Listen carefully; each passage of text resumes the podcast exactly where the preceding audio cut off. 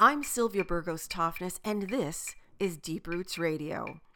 Every week, my guests help us connect the dots between what we eat and how it's grown because every single food dollar we spend either protects or degrades the environment, produces foods with high nutrition or empty calories, and either helps pay a fair wage or keeps farm workers among the working poor. We get to make that choice every time we push a cart through the grocery store, visit the farmer's market, and eat at a restaurant.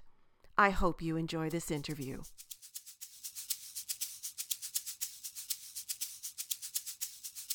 Man, Yeah. it's like really winter out there. It is. Now, the thing that's really interesting about all of this is that usually when we get snows, we eventually get wind. So we just mm-hmm. don't have it piling up on branches the way that we do now. Yeah, it's beautiful. Absolutely great. It looks like something out of, you know, the Glacier National Park or Yeah. Yellowstone or something like that, where the snow is just hanging on trees, you know, three, four inches uh, high. Yeah, it's beautiful. Oh, just gorgeous. Well, the, snow is also piling up on uh, the trees at Bullbrook Keep. And while we don't have a lot of pine, we do have a lot of hawthorn. Really? Yes. And hawthorn is a tree, it's a shorter tree, at least in our area, that uh, is found like everywhere Hmm. in Wisconsin and across most, most of North America and in many countries overseas. And it's one that we just don't take very much note of. I wonder if I have that and don't even know it. Could be. Hmm. Could be. This morning we have with us again Eagle Song Gardener, who is a passionate advocate and lover of the hawthorn. And she's coming to us from the state of Washington.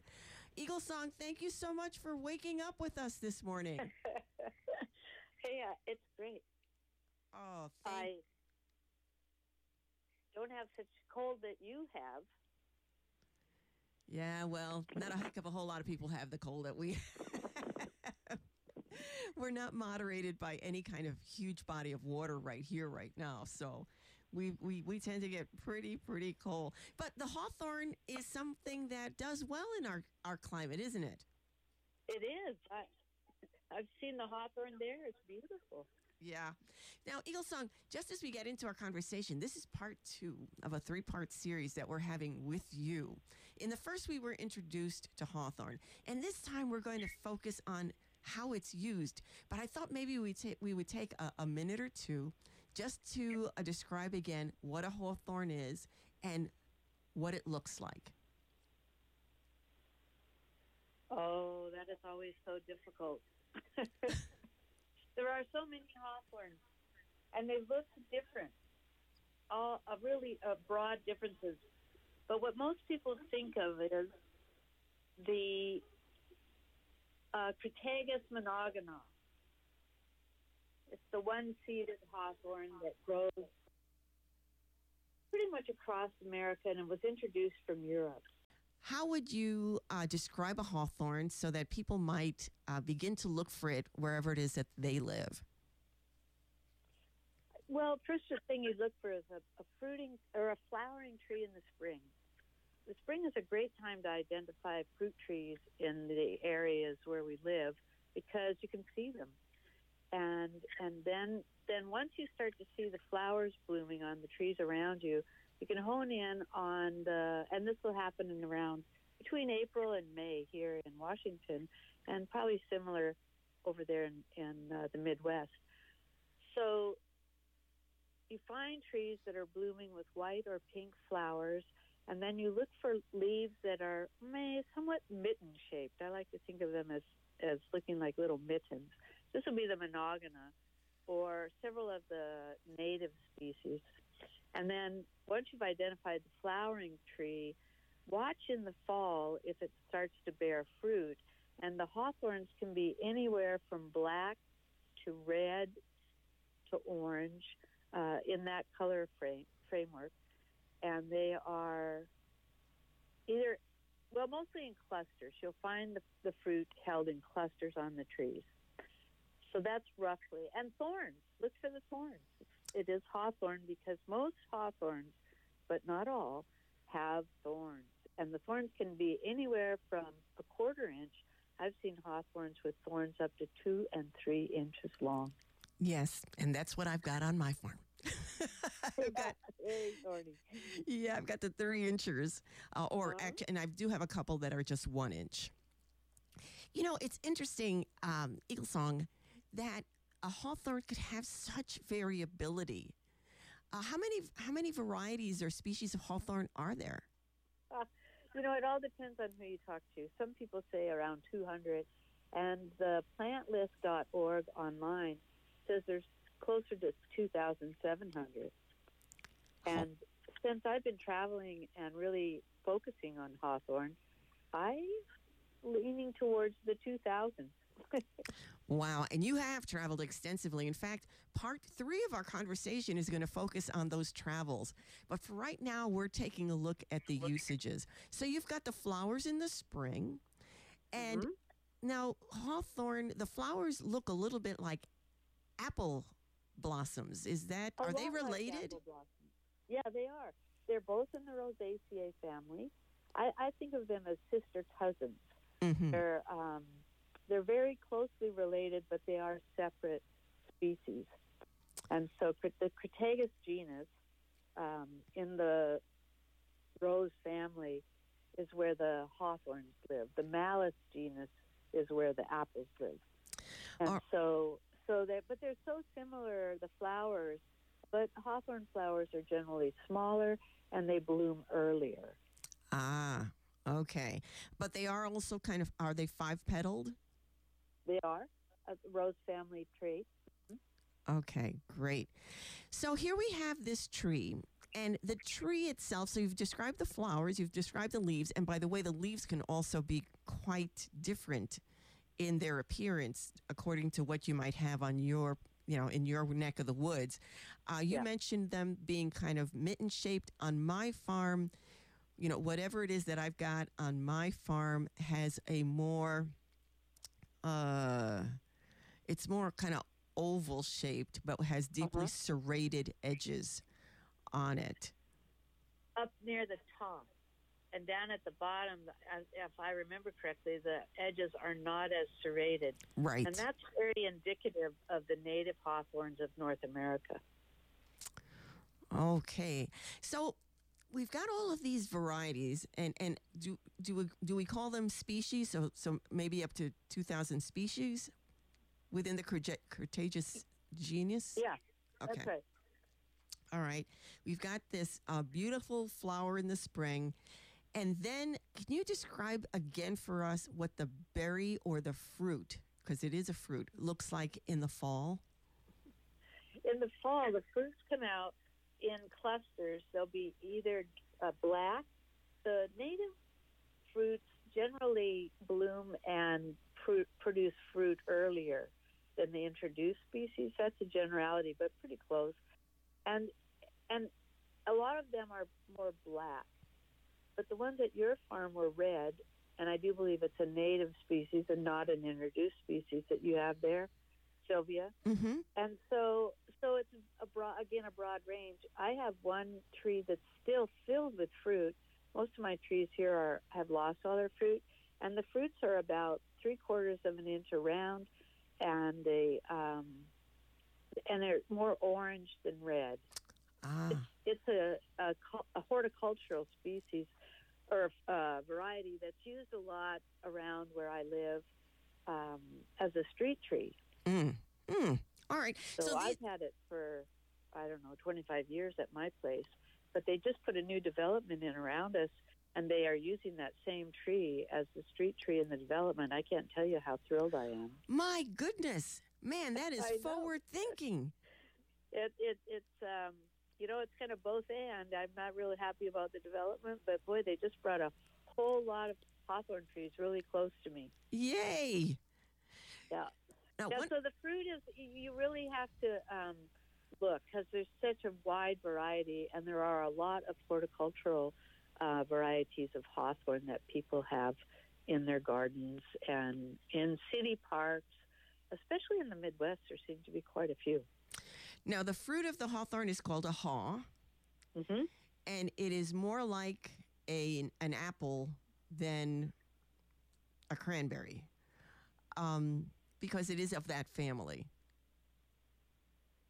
Well, it's it's it's more like an apple. Yes, it's not a berry. They they're called hawthorn berries, but technically, it's a fruit. And so, um, this and that's the other way you can help identify what species you have is by how many seeds are in that fruit. The monogyna, the introduced from Europe one, has one seed, monogyna. Mm. But others can have anywhere from two to five seeds. And so those uh, are the seed, the number of seeds are characteristic. They're so small and there's so little um, flesh on them. Some people have a hard time thinking of them as a fruit. Right, because the size of a hawthorn fruit. and Yeah. a lot of seeds. What is the size of a hawthorn fruit? Anywhere from a quarter inch to I was just in Mexico and they're up to two inches there. Oh man, really? Wouldn't that be that nice? next time. Whoa, that's that's amazing. So we're looking. amazing. So we're looking at a smaller fruit. Um, for and, and I feel really lucky then that I have so much hawthorn on the farm, in order to You collect it and use I it. think you're lucky. Yeah. All right. So we've got a description of, of this wonderful medicinal tree. So let's talk about the usages. How are the flowers? How are the fruit of hawthorn used, and how have they been used over the years? Well, they're used a lot of ways. That's the beauty of it, is that it's a variable um, genus. It's got a lot of different characteristics, and the uses are equally as diverse. So let's start with the flowers and the leaves because they come first. And flowers and leaves can be harvest, harvested. I harvest on the branch and then take them home like three foot branches and stack them in my shop to dry. And when they're half dry, I pick off the flowers and, and the leaves, and then that's stored. And and you want them when you pick them off, you want them to be about three quarters dry, and then let them finish drying on baskets is what we do. And once they're done drying and they're dry like a cornflake, I put them in a paper bag, and they go in the freezer for a week, at least a week and that helps to to um, kill any bugs or any kind of of um, pests that might be on that flower and fruit. Because flowers attract insects, it's it's just a good safety uh, measure to protect your flowers by putting them in the freezer.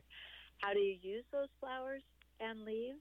They make a really quite nice tea, and because it's quite astringent, about the same type of astringency as a black tea, you don't use very much to create a cup or a, a pot of tea, and and so that's the best way to use the flowers. Well, actually, and I always use flowers and leaves together. I don't separate them. Then I also make herb vinegar with the flowers and leaves, which is one of my favorite herb vinegars to use in cooking throughout the year.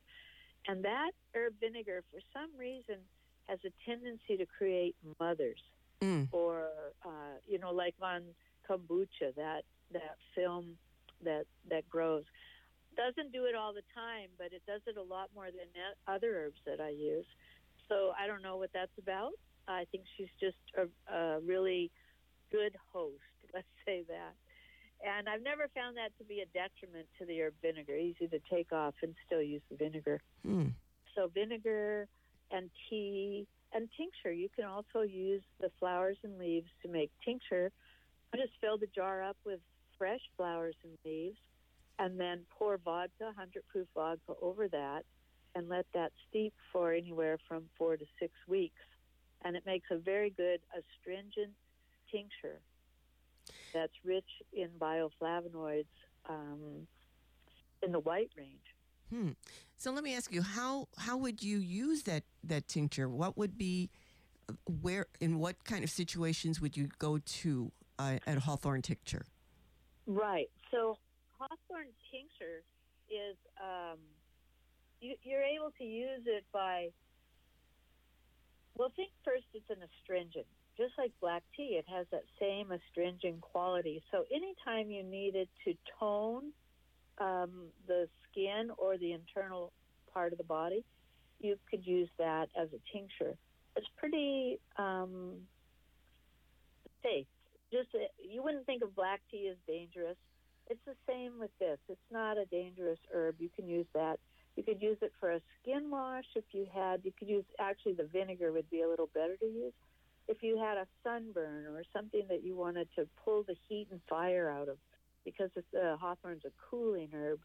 So tincture internally, the vinegar externally. You could use the tincture as well externally, but um, it's just a more, uh, what you say, the vinegar is, is less expensive, so you can Mhm. be more uh, loquacious with it. Got it. You got it. Yeah. And You- so, so that's thing to think about. Where do you want astringent tonification of tissue? Um, relieve fire, take heat out of something. Those are ways that you could use the hawthorn flower and leaf.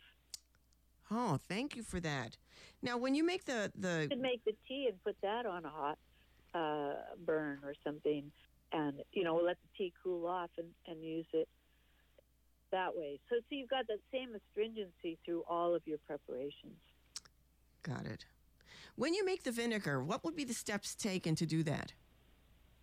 Again, uh, with the vinegar, I fill the jar of fresh herb to the top and then fill it with apple cider vinegar as the vinegar I use because I have easy access to it and a lot of apples grow around here. You know, that's the beauty of, of, of using herbal helpers, isn't it? You try to use what's available immediately around you because there are so many opportunities to kind of take a look at where it is that you live and begin to recognize some of these friends out there. Really true. And and once we realize that we have a lot of what I call allies out in the in nature around us, in our gardens, even in public parks, um, a lot of these beneficial allies are grown on purpose. And so it just helps weave us closer to where we live. We think um, we get connected to where we are, and we feel more at home because we we know that we can just go outside and wherever we go, there's going to be uh, plants that will support us in our in our lives. Well, you're not kidding. So that's what we have to look forward to in the spring. And it really does, yeah, I don't want to wish away weather or seasons, but it's always fun to look forward. Um, then what happens as the berries develop? Um, What rather, and those are the fruit, the haws.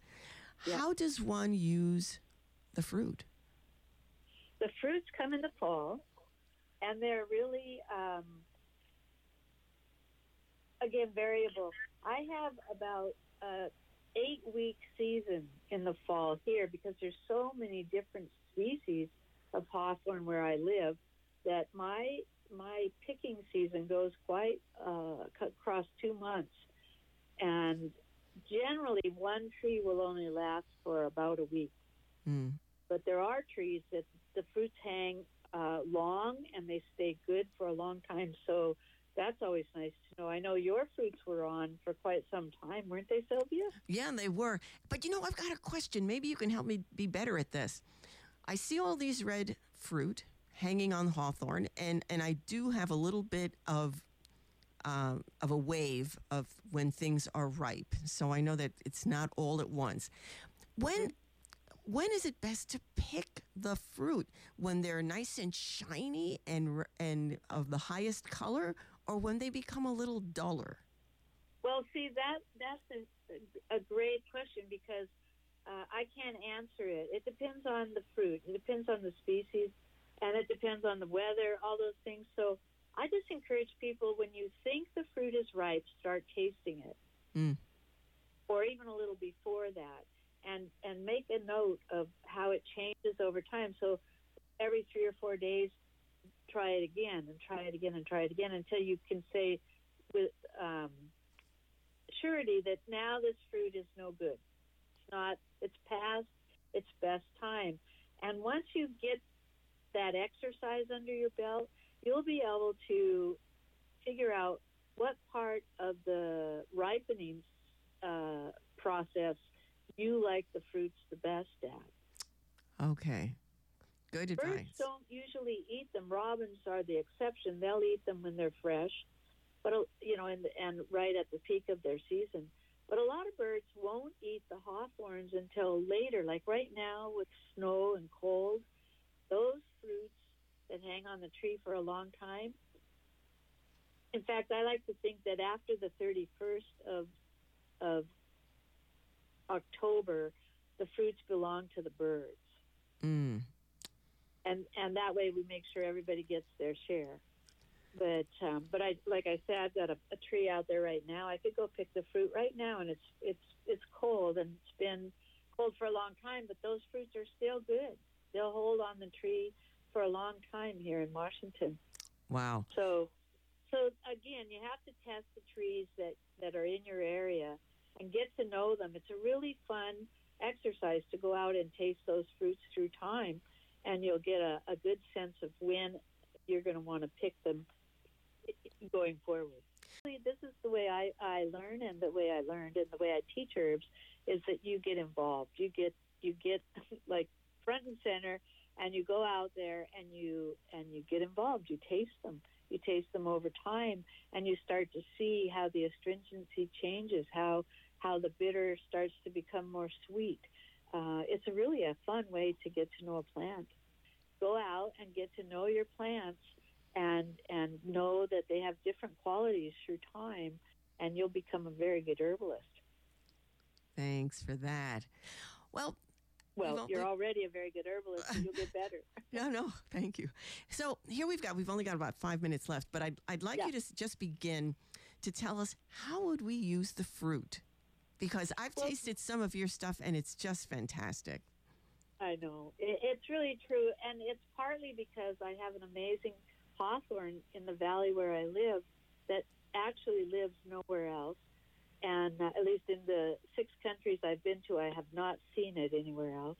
And it has, it's a very dark black and it's a rich, fruity fruit. And so we make oxymel out of that one.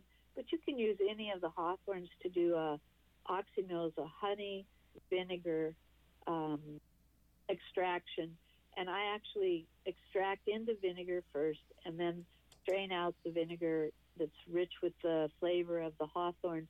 Then I add the honey to taste. And some people mix them together, but my preference is to do it in two stages so I can, I basically get all my honey back that way. Mm.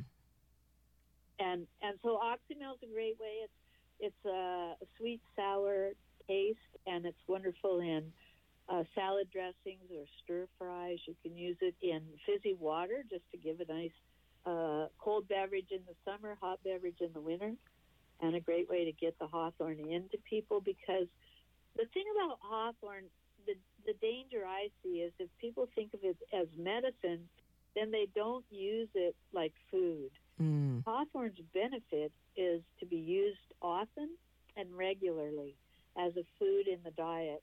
And that way, you continually get the benefits of this plant. They don't. Um, well, that what they do is they they help bring the body into a healthier state over time and keep it there when you use it on a continued basis. So I think of it more as food and when I use the food, I won't have to necessarily think of it as a medicine. But either way, you can use it, and so um, you can use it as you can make a jam, jelly. A lot of people make jelly out of it. There's a hawthorn up in Canada on Manitoulin Island, and uh, Manitoulin Island is known. The people that are born there are known as haw eaters, and you can find that hawthorn jelly there. It's uh, um, it's endemic to the island, you could say. It's it's a really fun thing. But anyone can make hawthorn jelly out of hawthorn, and out of any hawthorns as well.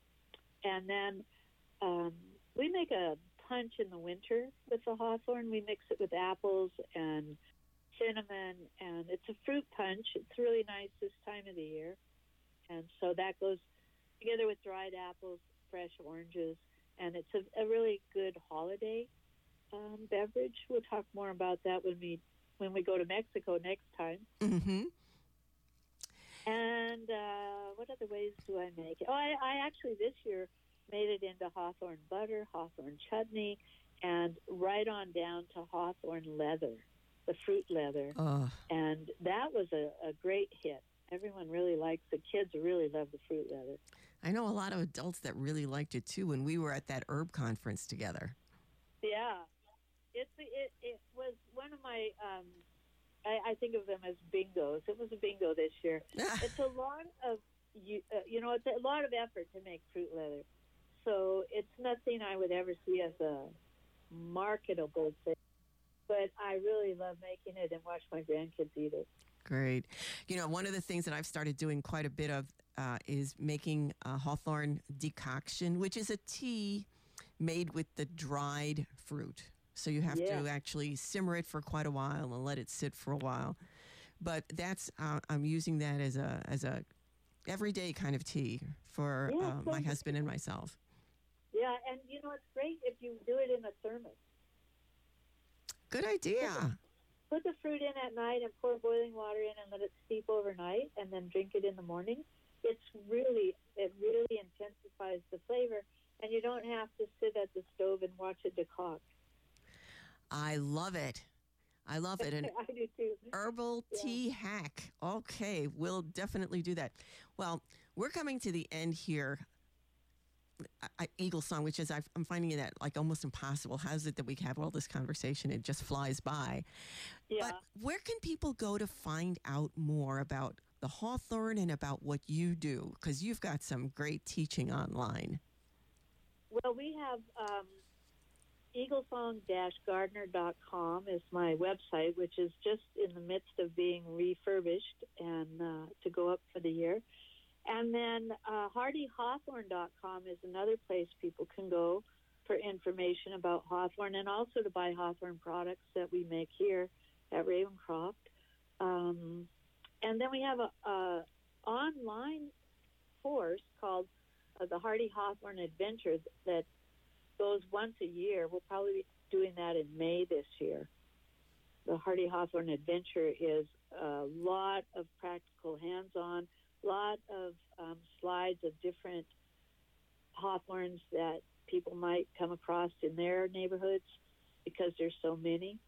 And um, yeah, it's a, a great way. So Eaglesong Gardener, eaglesong-gardner.com, hardyhawthorne.com will get you to uh, more information about the hawthorn. We're going to do an, an attempt this year to make grafted trees of what we call the golden girl, the one that I use for the oxymel, Sylvia, Uh huh. and and see if we can get grafted trees out to people this year and get that hawthorn out in the world more. Put me on your list. Put All me on your list. All right. Well, thanks an So, um, awful lot, Yeah, Eagle it's great Song. talking to you. I love to, to bring Hawthorn to the world in so many ways. Right. And if you're a listener, please uh, take note that I'll be posting when it is that we'll be chatting with Eagle Song Gardener once again, part three, where she talks about her travels to Hawthorn all across the world. Visit my website, bronxtobarn.com, to download this and past interviews, to learn about my farm, and to reserve 100% grass fed beef. We deliver to Minneapolis and St. Paul, Minnesota. Thanks.